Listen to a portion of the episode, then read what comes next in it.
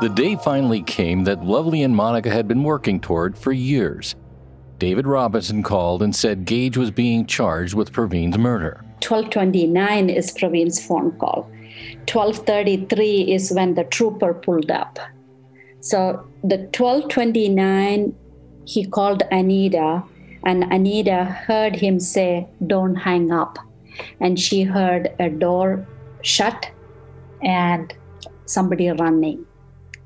Um, so, you know, Pravin was known to make all these phone calls to call all his girlfriends and see what, if they are studying or not, and then he hangs up. So she thought it was like a prank call. She stayed on the phone for a little bit and she hung up. And the state trooper pulled up at 12:33. That's when you see Gaege come up from the woods.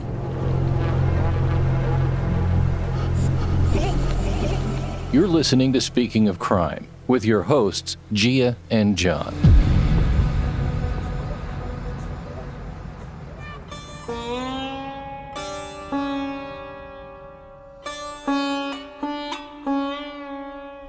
A few months went by, and in 2017, we didn't know, you know, like with the after the grand jury, he called us one evening Monica and I were on the uh, call, we were FaceTiming, talking. That's when the phone rang. And Robinson said, We have something to tell you. And I said, Can I have my daughter online too? So I called Priya real quick. And that's when he told us Gaege was charged for first degree, mur- two counts of first degree murder. And my God, that was that was justice for me you know holding uh, finding him doing something. Gaege was indicted by special prosecutor david robinson and he turned himself in the same day. Lovely said that was the first night that her and her family slept with some kind of peace in a long time. The day gaege was charged my god it was an unbelievable day you know like i i felt like all the work that we did all the time paid off. Um, like i used to be up like two o'clock three o'clock in the morning going through everything talking to monica every single day. Um, and uh, you know it's it's like it it took everything in me to get to that point. I felt like everywhere we knocked, you open two doors and then there are three more doors in front of you to open, or you are hitting brick walls, you have no answer. I never in in my uh, you know like thought this would happen to me but then I w- I wasn't going to give up until i get some answers i did not know how long it was going to take but the more we did not get answers, the more anxious I was getting, um, more frustrated I was getting. But all those answer, the prayers answered that day. And to me, it was the first step to justice for us. You know, I and I always thought Pravin wouldn't do this, and I wanted to prove to the world and when Gaege was charged, if the case did not even go to trial, I at that time that was enough for me. Just getting him charged.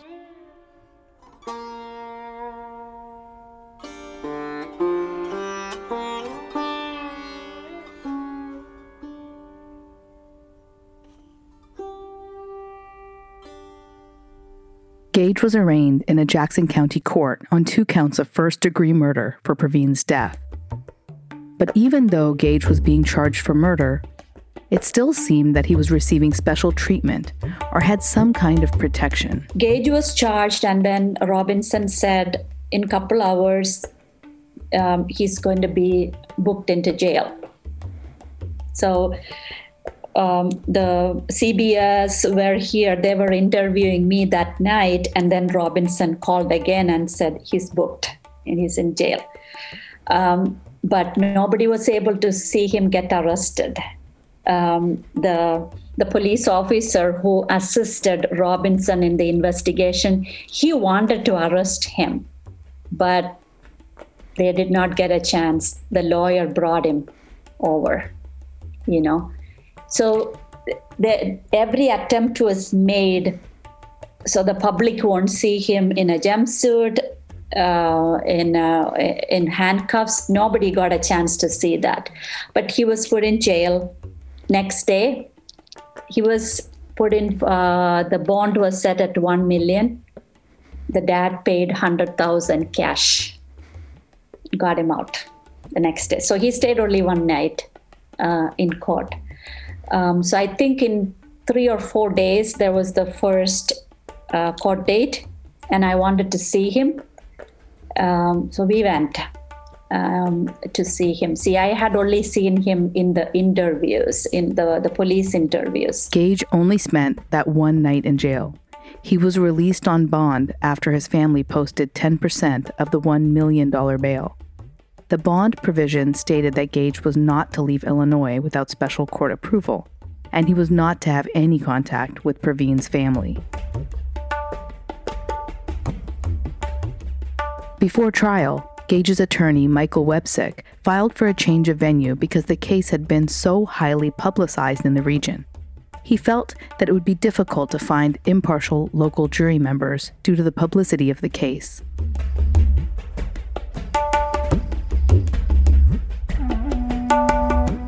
Three years after Pravin's death, the trial to put Pravin's murderer behind bars finally began. At the time, Lovely was quoted as saying, It was not an easy fight. I tried to push through the system. It was a huge brick wall. It was not easy. But I feel that a ton of weight has been lifted off my shoulder. Now it's up to the prosecutor, attorney, the jury, and the judge. Then the case went to trial.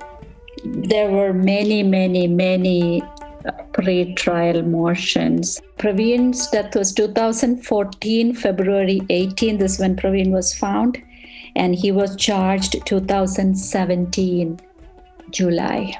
Pravin had two sets of injuries with Margolis's report because uh, one set of injury already started to show signs of healing. So that's why I believe Pravin was hit right in front of the house where Gaege was, because Pravin was walking to Stix, and Gaege was already looking for money. Um, he was, I think, he was like jiggling the car doors and everything um, to get some money from the doors that are parked, cars that are parked there. Probably that's when he saw Pravin, attacked him there, put him in there, and that's probably where the video comes up, I believe you know that he picks up and because the first hit Pravin has a hit here on the back of the head. Um, so he probably fell unconscious. If you listen to Gaege's interview he says uh, Pravin was on the phone for 30 minutes. Pravin was not on the phone. Pravin's phone was dead for 30 minutes uh, when he was with Gaege. So that's probably the time he was unconscious. And when he came to it he Pravin's phone had a pattern lock. He had to unlock the phone to make that call to Anita here, the girl in Chicago.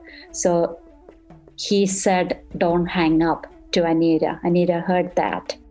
1229 is Pravin's phone call. 1233 is when the trooper pulled up. So the 1229, he called Anita and Anita heard him say, Don't hang up. And she heard a door shut and somebody running. Um, so, you know, Pravin was known to make all these phone calls to call all his girlfriends and see what, if they are studying or not, and then he hangs up.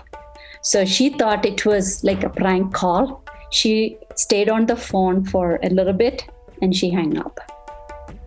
And the state trooper pulled up at 12:33.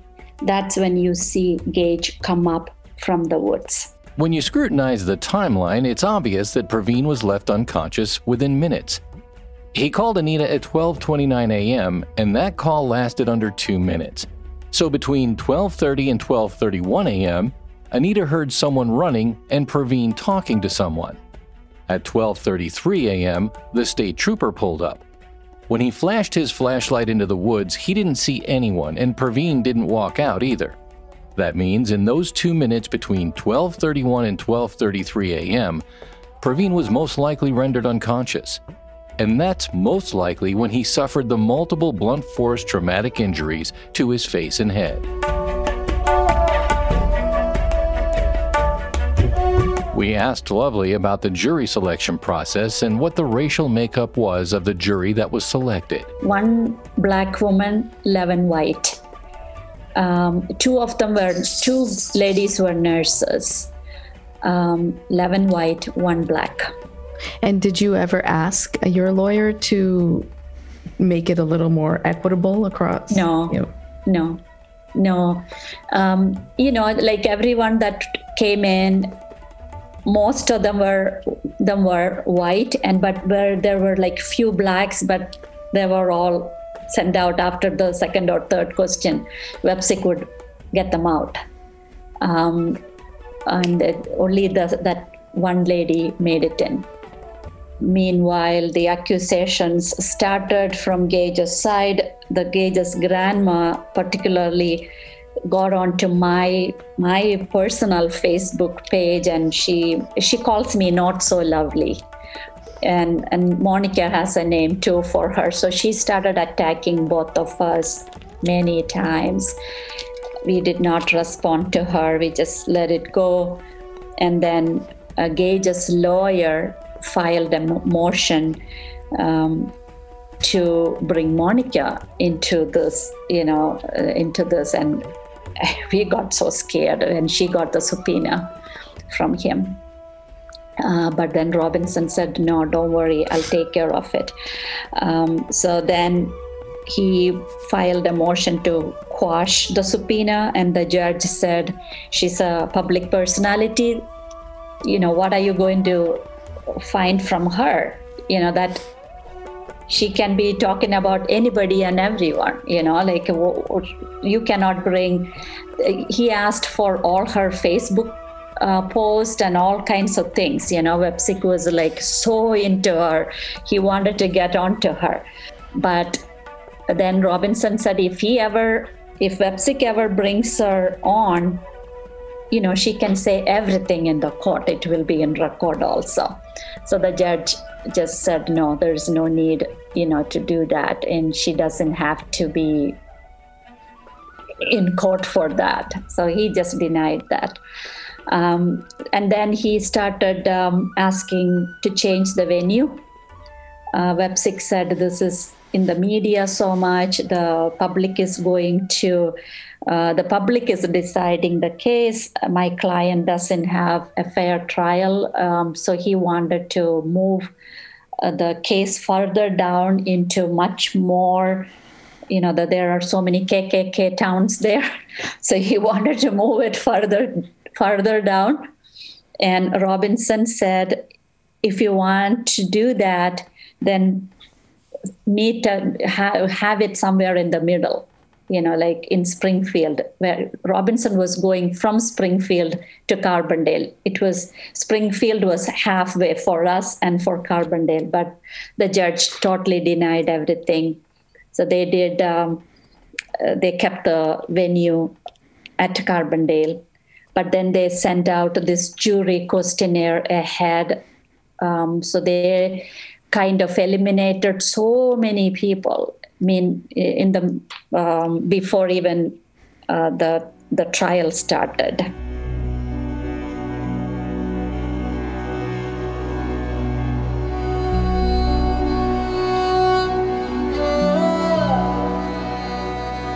So the trial started. So Gaege is like walking free during this time. Nothing happened. So there were a couple times that he came to court. He was all alone he didn't have anybody with him, you know. And I, I was like, oh my God, this is a murder trial, and this boy is sitting alone. So we started, Monica and I started posting on Facebook that we felt bad that he's sitting, that he has no support system, you know. And then from the next um, um, day onwards, his girlfriend started to come with him. Um, and then one time when he came, he had like a big, his eye had a big mark, like somebody punched him. Uh, so I think Robinson questioned that, and then he just made up some kind of lie.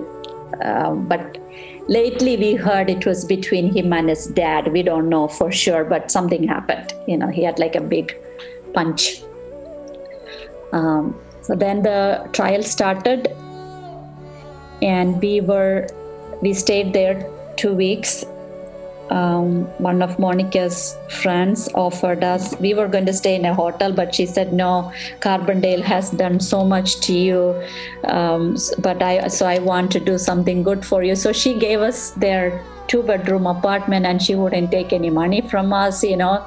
So we stayed in that apartment, and um, the the jury selection started. It went on forever just before the uh, the the selection started, Wepsiec said uh, Wepsiec asked the judge that he brought a guy with him, and he said this is not a lawyer, he's not a law student, he's, he has no paralegal uh, degree, but this is somebody that's going to help me. Um, is it okay if I keep him in the chamber? Um, and then the judge asked Robinson if he has any problem, and he said no. And then Robinson later on told us, you know, if he says no, then that will be something for Wepsiec to prolong again, you know, the trial. So anyway, this guy, I will come to, he has no background in legal, nothing. Um, so the jury members started, you know, they started to get the process uh, on they would bring 14 people the judge asked all kinds of questions and Wepsiec found something or the other. Like if it's if the member was a black or a minority he would get that person out for he will find something and get them out. And then there were some people that came in. One lady said i know he did it and he is guilty I cannot make a fair judgment, so I cannot sit through this. You know, so so many people said that, and when the judge asked him, asked them whether they know the case, so they um, they got out, and so I think it was it took two days for the jury selection.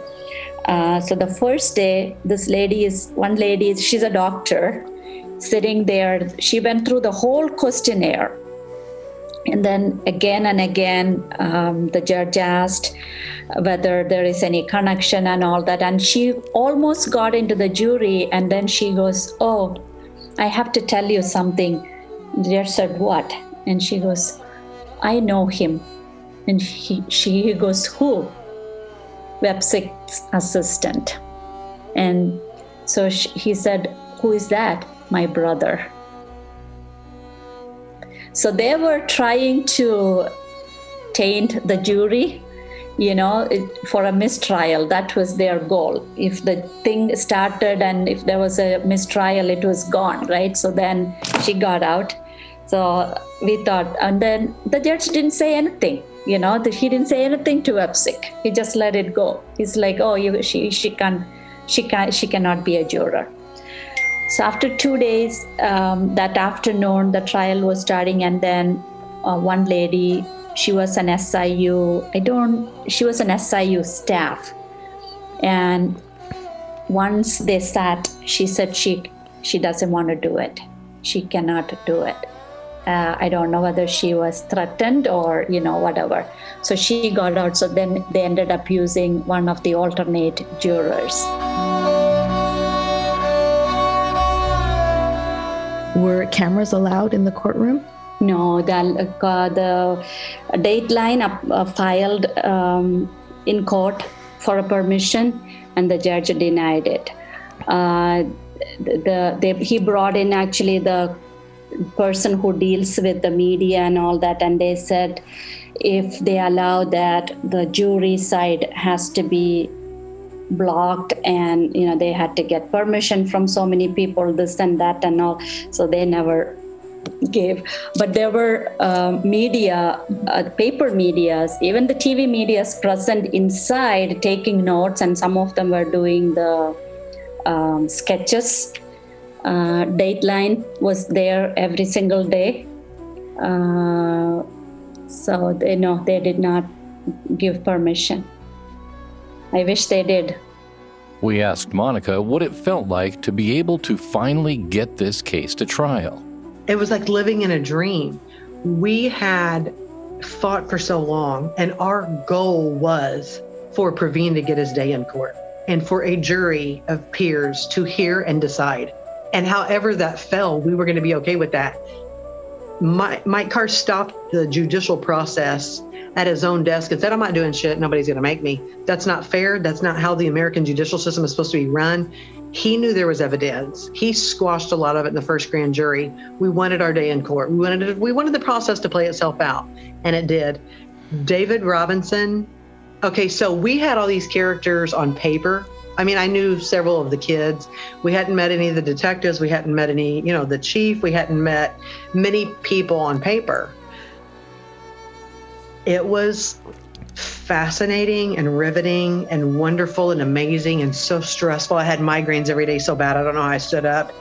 It was David Robinson was so amazing. I just I just can't even I still can't even bow down to him enough. He was so awesome.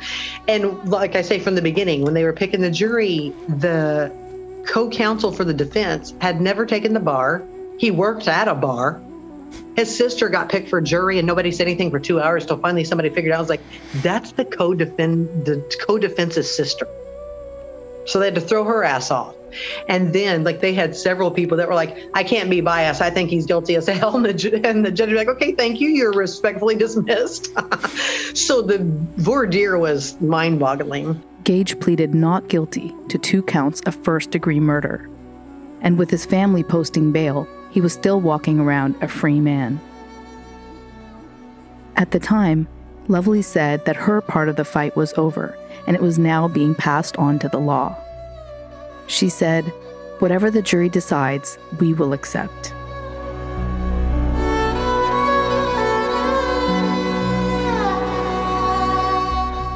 Next week, you will hear how the trial went, about the people who testified, and what each had to say.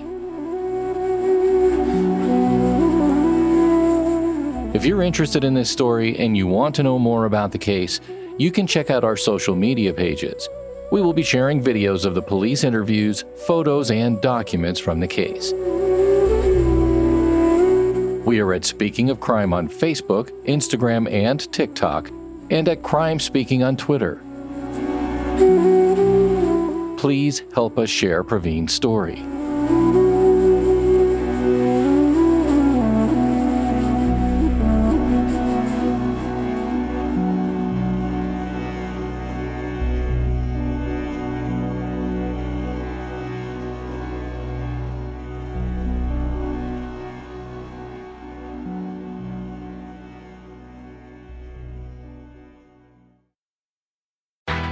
You've always had what it takes to make it happen, and we know the right tools can make it easier.